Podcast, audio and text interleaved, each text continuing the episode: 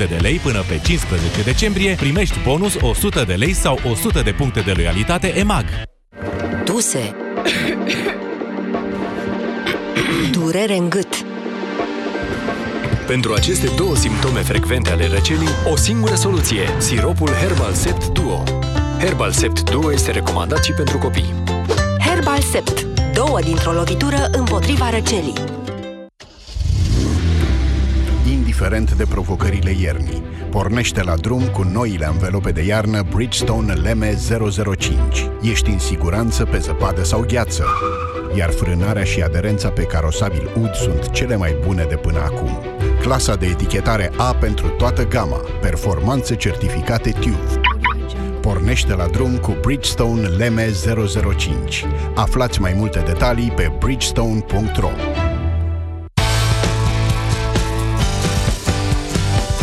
Atunci când stresul te doboară, ești obosit și nu-i prima oară, cu Maximac poți să-ți revii de îndată. Ai doza zilnică recomandată, zi de zi să te simți bine. Ia Maximac, ai grijă de tine. Ia Maximac.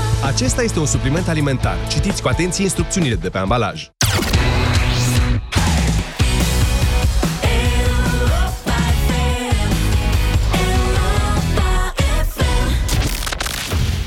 România în direct cu Moise Guran la Europa FM. Da, bună ziua și bine v-am găsit, doamnelor și domnilor. Așadar, mai sunt puține zile până la turul 2 al alegerilor prezidențiale. Vă reamintesc tuturor, votarea începe în diaspora de vineri la prânz, ora locală 12, iar în România duminică, bineînțeles. Nu știm câți oameni vor veni la vot, dar acum că am avut ceva, un fel de, nu știu cum să zic, dezbateri, s-ar putea totuși să vină mai mulți oameni. Dincolo de toate astea, așa cum v-am promis, astăzi vă rog pe fiecare dintre dumneavoastră să vă imaginați cum ar fi sau cum ar rămâne dacă domnul Klaus Iohannis va primi un al doilea mandat de președinte și să spuneți care este cel mai rău lucru ce ni se poate întâmpla în această variantă. 0372069599. Bună ziua, Cristi! Salutare, Moise! Salutări colegilor din redacție și tuturor ascultătorilor. Aveți o voce sfârșită, Cristi? Sunteți bine? Totul e în regulă? Sunt un pic bolnav. Ok. Da. Păi cel mai rău lucru care s-ar putea întâmpla, cred că l-a spus chiar domnul Iohannis ieri în dezbaterea aceea. Și mă refer la episodul cu cotele de gen, egalitatea de gen, care practic ar însemna să afecteze destul de serios principiul meritocrației pentru care ne tot zbatem.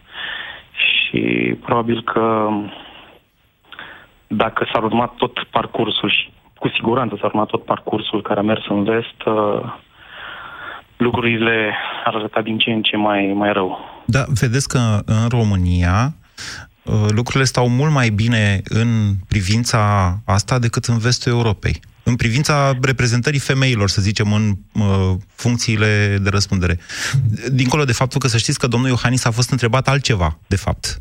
Întrebarea a pus-o domnul Pârvulescu, dacă mi-amintesc eu bine, și... Cred că da. Da. Ok. Deci cel mai rău lucru care e în opinia noastră? Să ce? Faptul că această politică a cotelor de gen, și nu s-ar opri doar la bărbați, femei, s-ar merge apoi la gay, la bisexual și așa mai departe. Și nu-i problemă că acești oameni trebuie excluși în vreun fel. Avem legi care spun foarte clar: nediscriminarea pe bază de rasă, de sex, de religie și așa mai departe. Mi se par suficiente. Toți oamenii au aceeași șansă, dar când trebuie să te angajezi într-o instituție de stat sau la o firmă particulară, corporații și așa mai departe, criteriul trebuie să fie meritocrația, competențele. Și dumneavoastră ziceți dacă va ieși Iohannis președinte, atunci vom fi în mod egal bărbați și femei peste tot. Asta spuneți? Păi spre asta se tinde. E în mod clar. Adică, nu știu dacă ați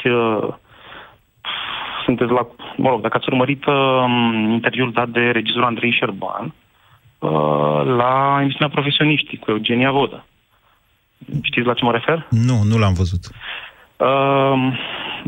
Regizorul Andrei Șerban a dat vreo 3 interviuri, dacă nu mă înșel. Ultimul cred că a fost cam acum o lună. Articolul a fost, mă rog... Ok, haideți să trecem peste asta, că discuția este totuși despre Iohannis azi. Deci dumneavoastră spuneți că există o tendință generală și că dacă iese Iohannis, această tendință va distruge meritocrația, altfel în floare în țara noastră. Nu, meritocrația nu este în floare în țara noastră, da, într-adevăr, dar nu din cauza cotelor de gen, ci din cauza corupției. Și în loc să rezolvăm corupția, mai adăugăm o problemă. Bine. Ok, Cristi, vă mulțumesc. Vă spun că asta, împărțirea asta e... Mie mi se par astea spaime nejustificate în general. Lumea se schimbă cu o viteză extraordinară și vă spun în felul următor. De exemplu, dacă în domeniul justiției, întâmplarea face ca cu 20 și ceva de ani, când eram eu student și mergeam și prin tribunale ca reporter, acolo se vedea cu ochiul liber. Erau mult mai mulți bărbați, procurori în special, nu mai vorbim și de judecători, da? Procurori în special. Între timp lucrurile s-au inversat. S-au inversat la modul că femeile sunt mult mai prezente în justiție, nu mai vorbim că doamna Chioveș a ajuns procuror european, nu numai procuror general, dar se vede. În meseria de jurnalist, același lucru. Vă rog să mă credeți că în 94, când am intrat eu în această meserie, erau 3 femei într-o redacție de știri și în rest bărbați cât cuprinde. Reporteri, teren și așa mai departe. Astăzi ne numărăm pe degete, sunt mult mai multe femei. Are legătură cu apetitul doamnelor, se pare mai mare, de a urma o facultate în România. România nu este în acest pericol, decât eventual invers. Să știți, doamnele acced în funcții de decizie, de răspundere, pe bază de competență, nu de gen, mai mult decât bărbații în țara noastră. Acestea sunt statistici pe care noi ne trec prin fața ochilor și le dăm la știri de cele mai multe ori pe 8 martie. Haide, 0372069599. Mircea, bună ziua! Bună ziua, bună ziua tuturor celor din redacție și ascultătorilor Europa FM. Domnule Moise, cel mai mare rău care cred eu că se va putea întâmpla în România dacă domnul Iohannis va câștiga alegerile și, sincer, el să le câștige. În fine, o să comentez imediat răspunsul. Deci cel mai mare rău ar fi ca în spatele domnului Iohannis PSD-ul să câștige în fapt alegerile și să revină la ce a fost și mai mult decât atât și definitiv și remediabil. Parlamentarele ziceți. Deci, asta ziceți că dacă... PSD-ul, da. PSD-ul ca partid. Și acum dați-mi voie să vă explic. Așa. Deci PSD-ul ca partid. Am sperat tare mult că domnul Iohannis îi va fi pusă o întrebare și din păcate ne-a fost pusă la întâlnirea de aseară cu așa zisă dezbatere pe care a organizat-o dumnealui. Da. Întrebare care ar trebui să sune cam în felul următor. Dat fi faptul că dumnealui a refuzat cu obstinație orice confruntare cu doamna Dăncilă, motivând că doamna Dăncilă a guvernat împotriva românilor, iar PSD-ul a practicat o politică împotriva românilor și implicit a statului român. În condițiile în care aceste fapte sunt pedepsite atât de codul penal, în condițiile în care ceea ce a făcut PSD-ul, conform spuselor domnului Iohannis, da, sunt sancționate atât de codul penal, cât și de Constituție, cât și de legea siguranței naționale. Și de legea partidelor. Deci acest... Da. Așa, și de legea partidelor. De ce acest război se poartă prin mass media și nu prin instituțiile legale specifice unui stat de drept? Adică, care e întrebarea pentru președinte? Întrebarea președinte, exact asta este. De ce doamna Dăncilă este în continuare în libertate și PSD-ul nu a fost desființat, dat fiind faptul că... Doamne, sunteți unul dintre acei inteligenți ascultători Europa FM care fac diferența dintre acest radio și altele. Haideți să vă spun un secret. Eu m-am consultat înainte de dezbatere cu colegul Vlad Petreanu, care este un jurnalist chiar mai bătrân decât mine, deși eu par mai bătrân decât el. Și Petreanu a avut această idee. Băi, nene, de ce nu... a sesizat parchetul. Hai să-l întrebăm. Iar eu, care am scris chiar un articol despre asta, în care am explicat de ce, cum a depășit PSD-ul limitele legale, da? Ajuns la concluzia că el nu are competența să facă asta, președintele.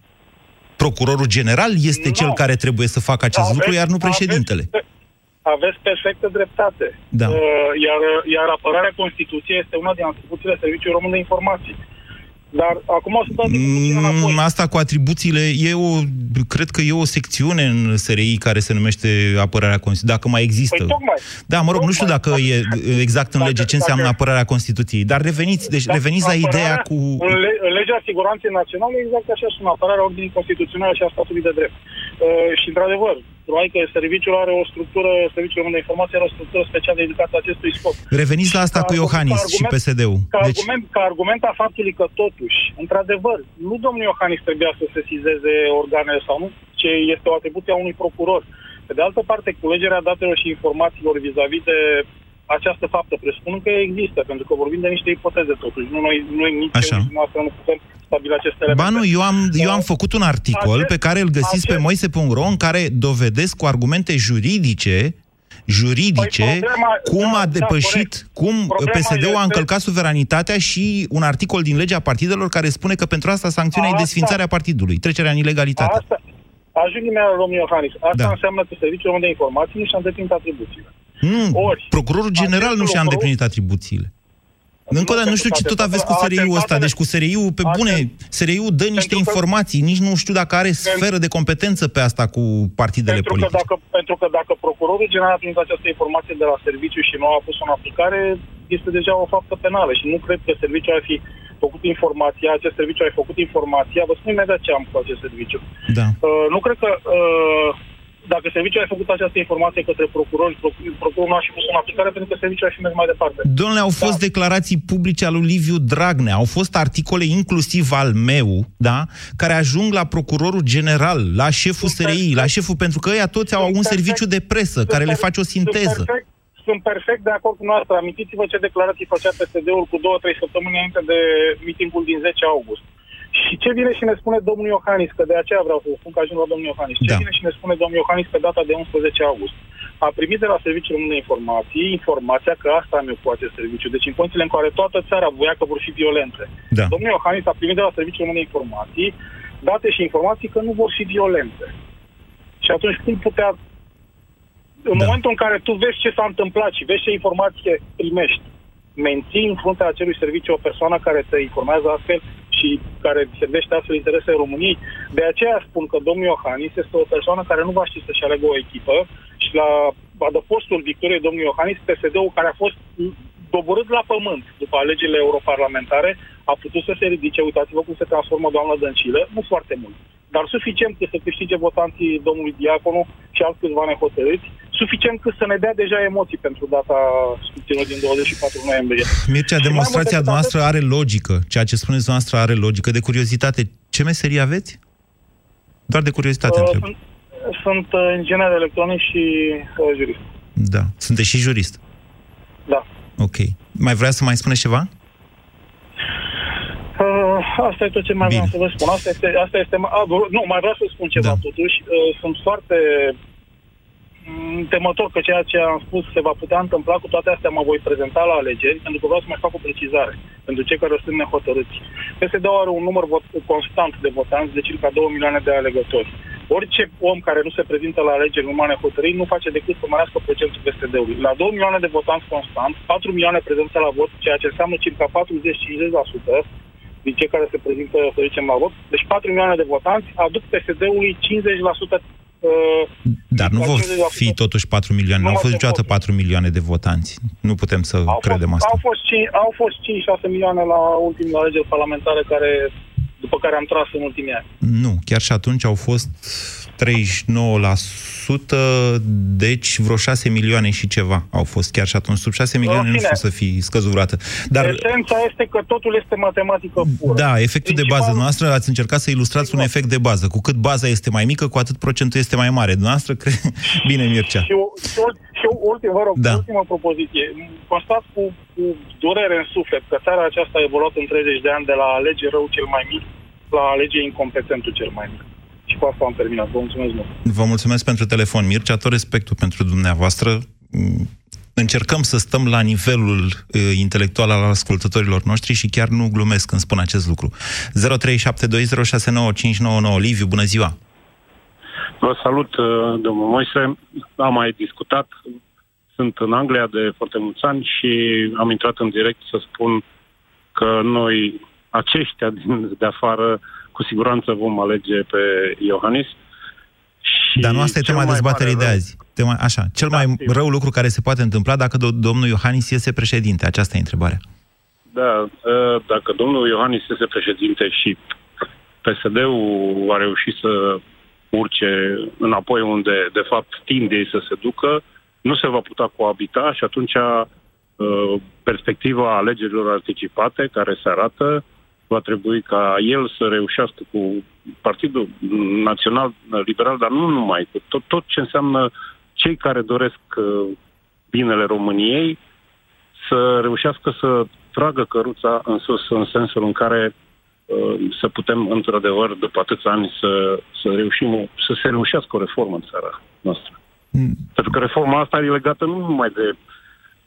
Deci cel mai rău lucru care se poate întâmpla e că Iohannis nu o să reușească să unească forțele de dreapta, da. Asta spuneți? Da, da. Păi, da. Acum uitați-vă, apropo de ce a spus Mircea mai devreme. Deci vrei voturile useriștilor, da? Ce preiei din programul lor? Așa se fac aceste lucruri.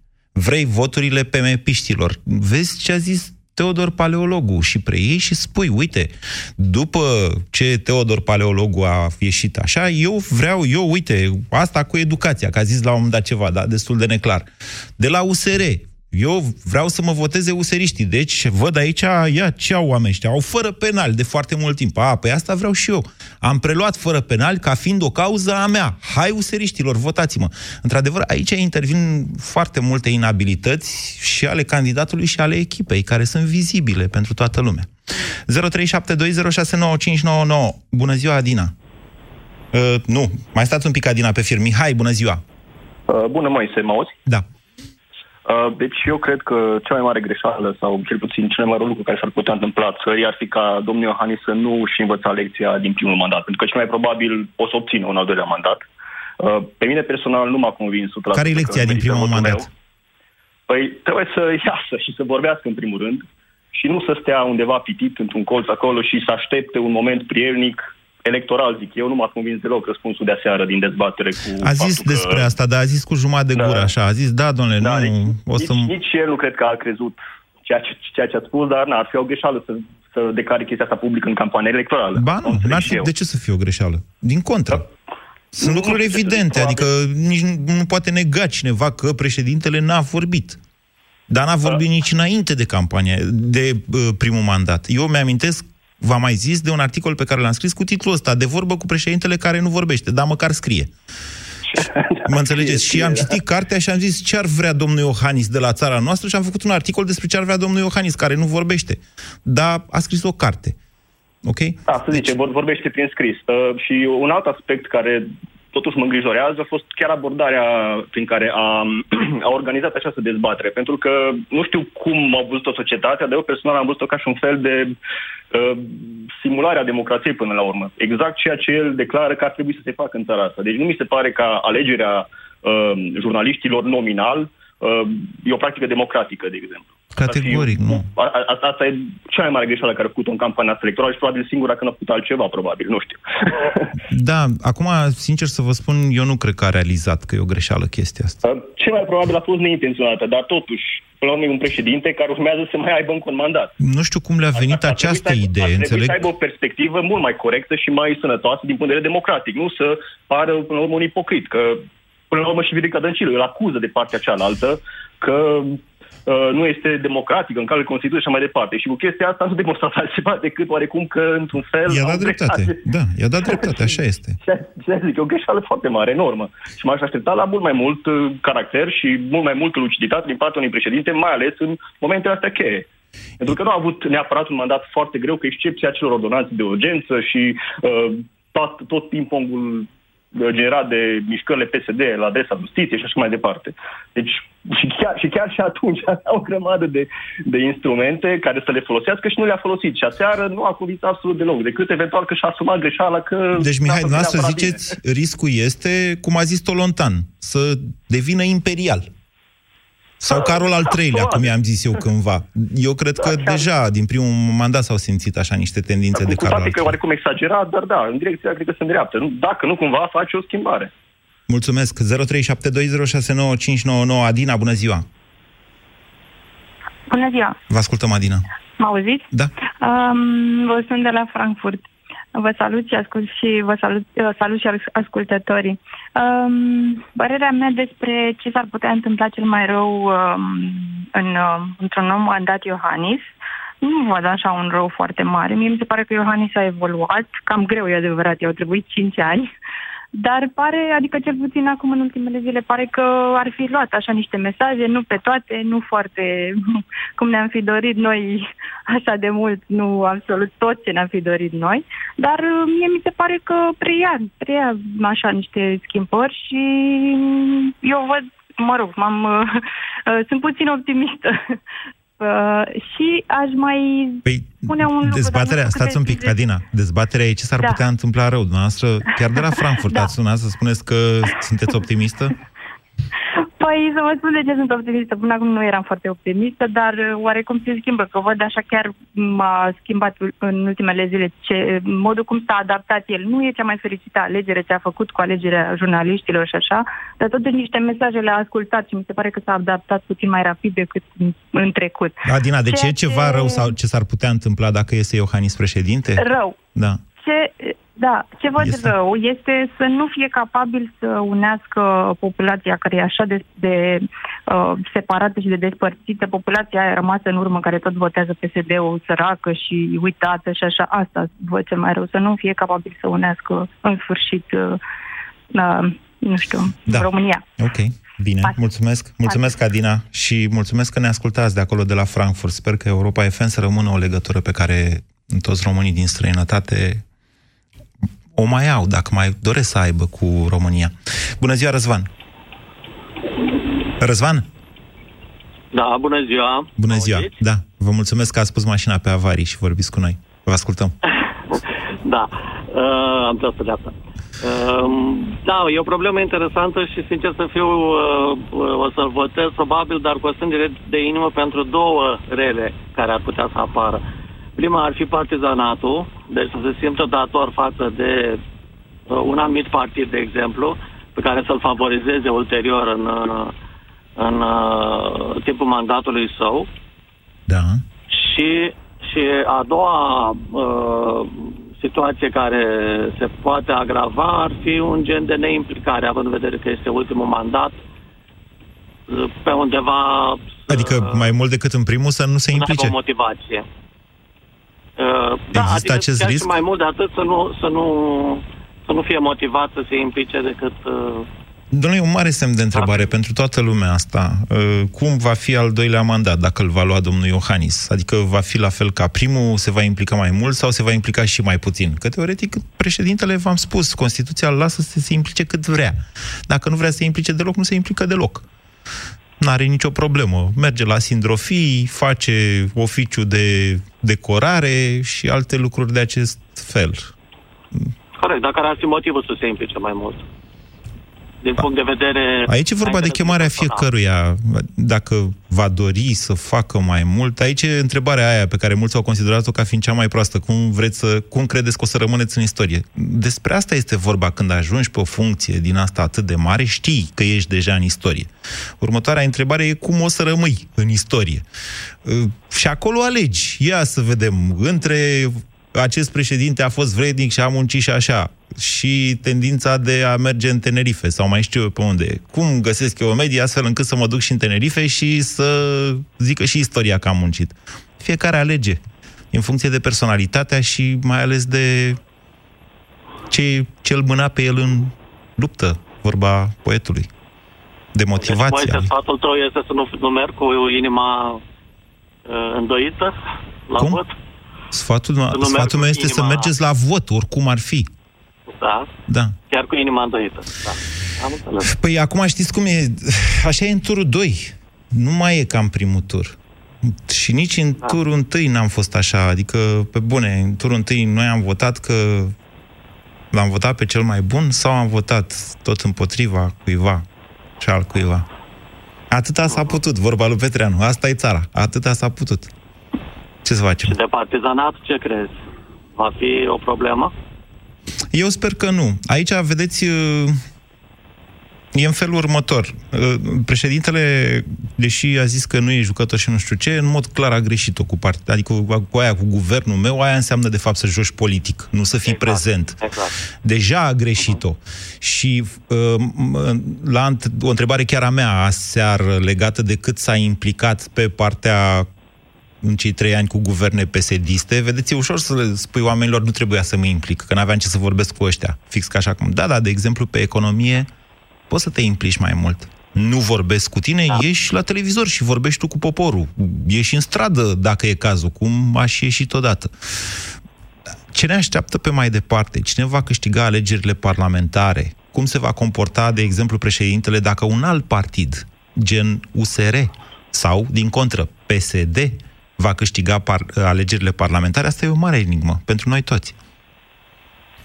Și va ține până la urmă de devenirea sau nu a personalității domnului Iohannis, de la acord și a doua și a treia șansă și până la președintele, totuși potrivit Constituției noastre, decide numele primului ministru, dacă niciun partid nu are peste 50%.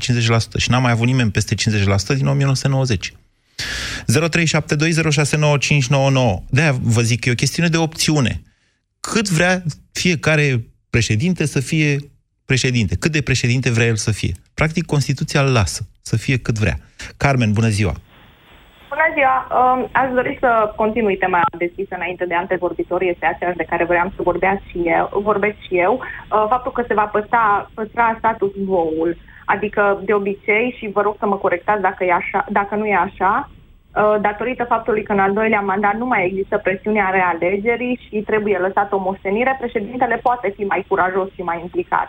Însă, ținând cont că domnul Iohannis a devenit mai activ abia în anul 2019, deși societatea civilă îi cerea implicare încă din 2017, mi-e teamă să nu continue să fie absent. Ba nu, să știți că a fost... Deci, la începutul anului 2007, sunt puține lucruri care îi se pot reproșa domnului Iohannis pentru acel început de an 2017. De la refuzul doamnei Sevil Șaideh, că ăla a fost, de fapt, primul gest de... înainte de OUG-13, și până la cuvântarea, adresarea Parlamentului, care a fost foarte bună, în opinia mea, și deschiderea procedurii referendumului. După care s-a rupt filmul. Abia după aia s-a rupt filmul și n-am mai înțeles ce s-a întâmplat de fapt. Exact. Și în acel moment toată societatea civilă aștepta ca domnul Iohannis chiar să facă referendumul, pentru că toți stăteam să așteptăm, să vedem ce mai este Iohannis. Și am tot stat și am așteptat până în 2019, când urmau alegerile europarlamentare și prezidențiale. Deci, neavând presiunea realegerii, s-ar putea să-și continue exact așa rolul cum și l-a înțeles și să reforma de care are nevoie România să nu se întâmple, pentru că nu a funcționat mai deloc reforma constituțională. Nu. Da, într-adevăr, chiar mi s-a părut că a evitat, de 2 ori a venit vorba despre reformă constituțională și a fost foarte neclar pe tema asta. Exact. Și asta putea să fie o temă de campanie. Știu că ați mai zis chestia asta și v-am și citit. Ok, respect faptul că n-a ales. Să știți că înainte de dezbatere m-am uitat prin tot programul candidatului Iohannis, care v-am mai zis cu altă ocazie, o chestie așa, nu e propriu-zis un program.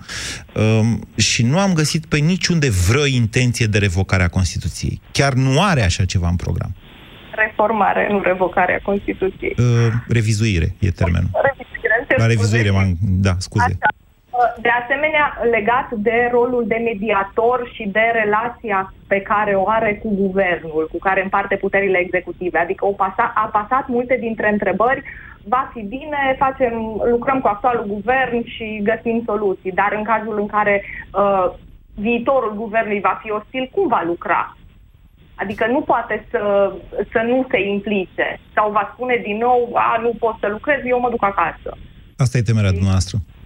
Da, asta este una dintre ele și încă o chestie pe care am observat-o, adâncirea faliei din societate. Adică s-a adresat votanților USR Plus, printre alții, dar a avut momentul Cioloș, care s-ar putea să-i ostilizeze pe pluseriști. A ignorat complet, sau cel puțin nu am observat eu să îi fi pomenit pe cei de la Pro România și de la ALDE. Și totuși, domnul Diaconu a avut peste 800.000 de voturi. Da. Cu oamenii aia ce facem? este președinte. Înălțimea funcției îi permite să pătrundă peste tot, inclusiv în România profundă, ca să vă citez pe dumneavoastră. Și mesajele pe care le transmite sunt foarte importante și pot să ajungă la ei, chiar dacă ale dumneavoastră, de exemplu, nu ajung acolo. Da. Mulțumesc, Carmen, pentru intervenție. Deci coabitarea, să vă spun, coabitarea e un lucru dificil. În orice țară din lume, când e un candidat cu un președinte de un fel și un guvern de altfel, devine dificil. Dar în Constituția noastră, aici sunt și multe chestiuni legate de interpretarea Constituției și modul în care chiar și președintele, din punctul meu de vedere, înțelege greșit Constituția. Am mai spus, ea nu vorbește despre guvernul are atribuții în domeniul economic. Singurul loc în care e nominalizat guvernul este întocmirea legii bugetului. În rest vorbește despre statul român. Iar statul român pe partea executivă înseamnă președintele ca reprezentant al statului român. Asta e scris în Constituție și guvernul. Dincolo de faptul că președintele nu este șeful executivului. Nu reiese acest lucru. Este reprezentantul statului român, dar nu este șeful executivului. Sunt multe lucruri pe care nu poți să o faci vinovată pe Constituție. Constituția, din punctul meu de vedere, e chiar bună. Din păcate, e o Constituție oarecum revoluționară pentru cât de dezvoltată era și încă este democrația în țara noastră. Cutumele constituționale, reflexul societății și al politicienilor de a face lucrurile într-un anume fel, dau greutate, într-adevăr, unei Constituții. Dacă zic că e Constituția bună, asta nu înseamnă că pe alocuri ea n-ar trebui să fie totuși un pic mai specifică. Și deci ar trebui revizuită, din păcate. 0372069599. Florin, bună ziua! Bună ziua, domnul Moise. Aveți perfectă dreptate ceea ce spuneți legat de în discursul domnului Iohannis de aseară, iar doamna Carmen a punctat foarte bine atât momentul Cioloș, cât și evitarea răspunsurilor la diferite întrebări. Da, momentul Cioloș, nu știu dacă, chiar mă gândeam atunci, nu știu dacă momentul, și am și vorbit după aia la radio în ediția specială, nu știu dacă momentul Cioloș îl va costa puțin, mult. Da, a mai fost un moment dificil la întrebarea cu cât faceți până la Sibiu, în care președintele a fost cât pe ce să se ducă într-un soi de ghinion. Cât pe ce a fost? Adică... Și iarăși un moment dificil pentru dânsul a fost răspunsul la întrebarea legată de exploatarea gazelor din Marea Neagră. Când s-a învârtit după răspuns în funcție de întrebare. Răspunsul a fost, eu nu cred că Exxon va pleca. Astăzi a venit știre cu Exxon, cu o scrisoare dată publicității de Exxon, în care în mod public cere oricărei companii care vrea să-i cumpere partea din Marea Neagră. E o greșeală. Experiența funcției prezidențiale trebuia să-l ducă pe un alt drum și altfel trebuia să gestioneze lucrurile în cazul conferinței de presă de ieri. Dar legat de provocarea dumneavoastră, cum va rămâne în istorie? Nu e provocarea mea asta. N-am pus eu această întrebare. Nu, nici măcar asta nu e tema dezbaterii. Eu vă întreb pe dumneavoastră de ce anume vă e teamă, cel mai rău lucru care se poate întâmpla dacă domnul Iohannis primește al doilea mandat. Păi dacă primește al doilea mandat, cu siguranță, neavând presiunea voturilor următoare sau unei campanii următoare, va încerca să ridice cât de mult poate PNL-ul în sondaje. Ăsta e cel mai rău lucru, ziceți? Tot ce stă în putință pentru a lăsa PNL-ul la un scor considerabil. Stați un pic, că până una alta i-a pus în niște dificultăți pe săracii, săracii liberali sau săracii ăia de liberali.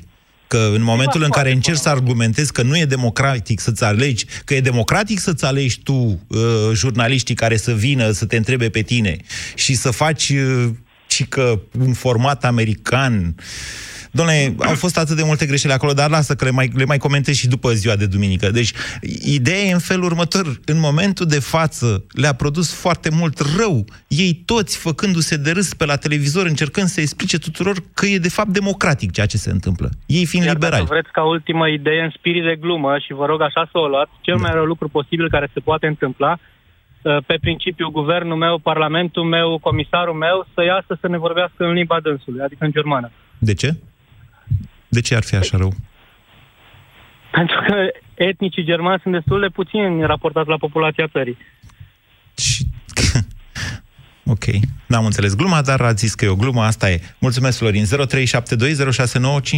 Să ne vorbească, domnule, în germană, cum... Eu nu știu bavă germană, dar am Google Translate. Asta să fie problema. Ciprian, bună ziua!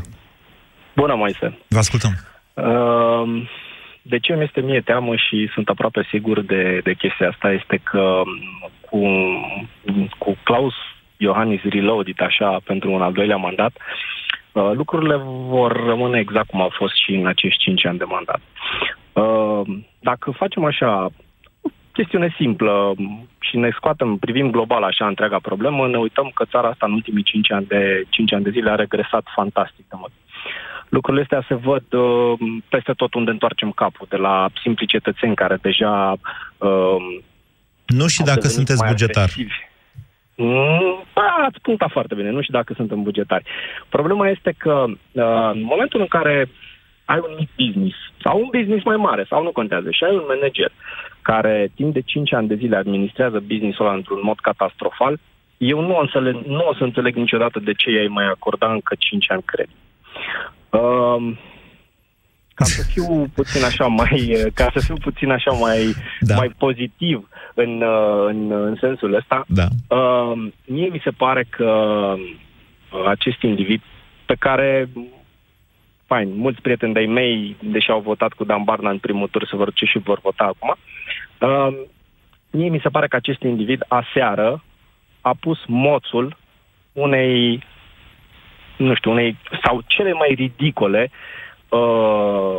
campanii pe care cred că un șef de stat a făcut-o în lumea civilizată. Să fii singur pe un scaun acolo, înconjurat de niște jurnaliști, spunând când să iei publicitate. Asta să știți că a fost cererea televiziunilor cu pauza aia. V-am zis și pe noi, ne-a luat prin surprindere pentru că nu fusesem anunțați. Am aflat când am ajuns acolo că va fi o pauză de 10 minute. De acord, însă vă imaginați un șef de stat al Franței stând singur acolo? Vă imaginați pe Macron stând singur între jurnaliști, dând microfonul, făcând lucrurile pe care le-a făcut acest individ aseară? Știți cum e? Ca organizator, ca producător, fost producător de TV și organizator de tot felul de astfel de evenimente, vă spun că cineva trebuie să aibă un cuvânt de spus acolo. Ei nu s-au gândit cine ar trebui să... Adică altfel se creează niște timp morți.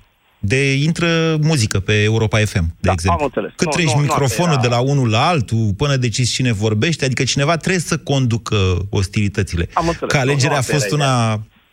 Doamne, nu știu, poate era mai bine să o conducă Cristian Pârvulescu, care era de la SNSPA și oarecum gazda acolo, deși el a fost invitat, de fapt. Da, nu știu ce să vă spun. Asta era ideea.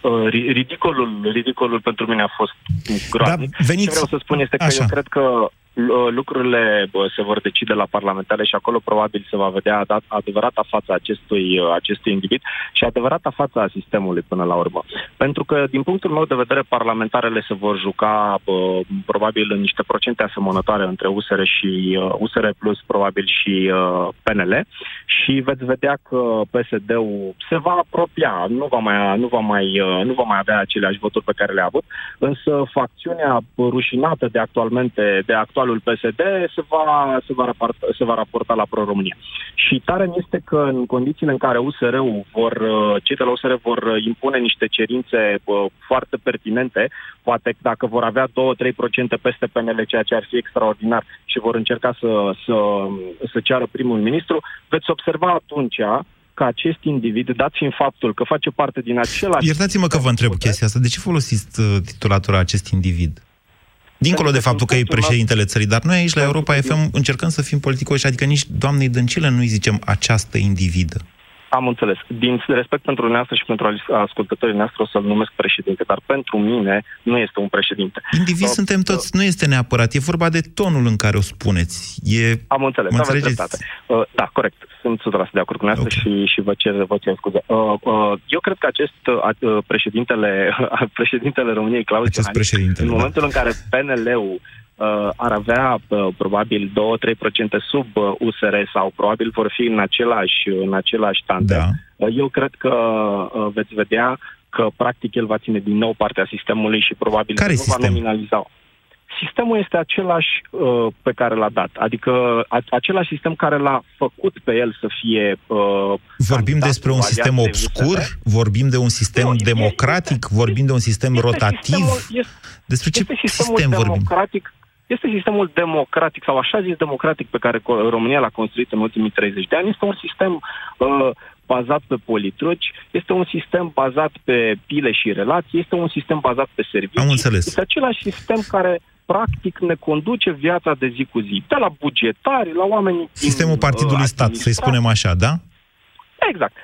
Acest aparat de stat l-a nominalizat, l-a scos pe Klaus Iohannis din Jobeni, din primărie, din Sibiu, a apărut de mână cu domnul Crin Antonescu, alături de Dragnea, în birourile lui Dan Băcunescu, ca marele luminat care va scoate țara ca premier. Nu a fost atunci să-i fie acordat credit de Traian Băsescu, iar ulterior a devenit candidatul la președinție. Aseară, la întrebarea pe care cred că un jurnalist i-a adresat-o, ce părere are despre faptul că el a venit de mână cu Dragnea și cu Crin Antonescu și făcea parte din echipa lui Geoană, a spus: așa am crezut atunci.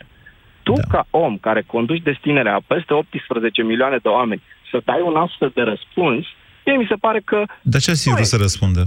Aia e o chestie care s-a întâmplat în 2009, acum 10 ani. Da.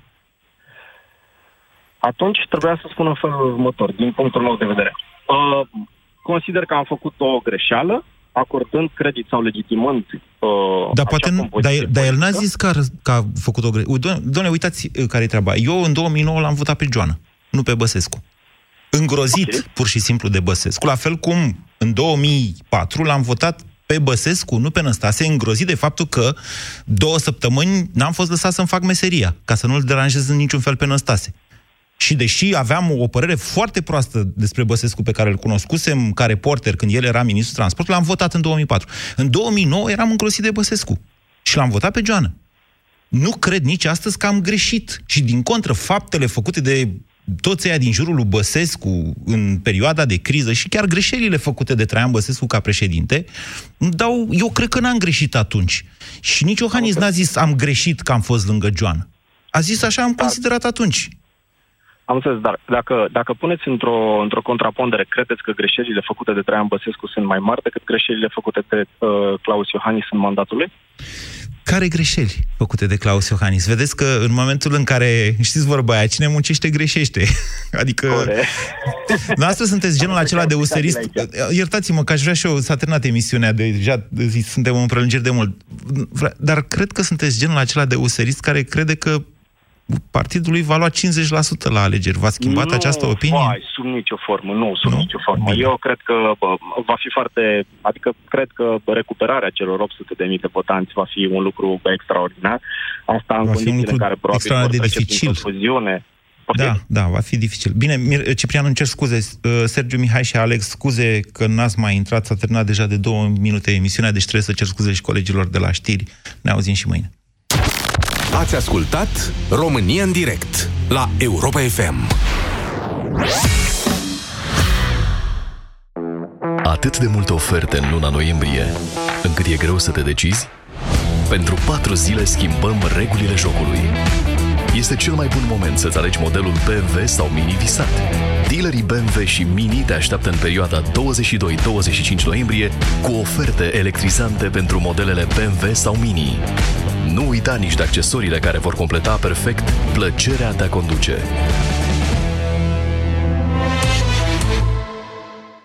Acum, Lacalut Multiefect, apă de gură micelară. Conform studiilor efectuate în laboratoarele Lacalut, apa de gură micelară Lacalut Multiefect colectează și elimină impuritățile și bacteriile, protejează împotriva carilor, combate placa bacteriană și menține albul natural al dinților. Protecție zilnică pentru dinții tăi. Lacalut Multiefect, apă de gură micelară cu acțiune antibacteriană pentru o respirație proaspătă de lungă durată. Lacalut, brandul de pastă de dinți numărul 1 în farmacii. Ochii iritați și roșii? Vizic Roșu vine rapid în ajutorul tău. Picăturile de ochi Vizic calmează iritațiile și hidratează în mod eficient. Vizic poate fi utilizat timp de 12 luni de la prima deschidere. Vizic Roșu, pentru ochi iritați și roșii. Sezonul rece vine la pachet cu planuri în doi, dar și cu planuri pentru casă. Visați la o vacanță în vârf de munte, dar și la o bucătărie proaspăt renovată. Unde se termină povestea, începe viața adevărată. Dedeman vă ajută să construiți plan cu plan. Acum ai bucătărie Eliza la doar 499 lei. Dedeman, dedicat planurilor tale. Ah, băieți ăștia ai mei, am acasă doi mici fotbaliști și un soț care se crede priceput la toate. Zgârieturi la coate, julituri în genunchi, răni sau mici leziuni cutanate la degete, toate sunt la ordinea zilei. De aceea, eu folosesc Raniseptol Spray. Raniseptol conține nanoparticule de argint care previn infectarea leziunilor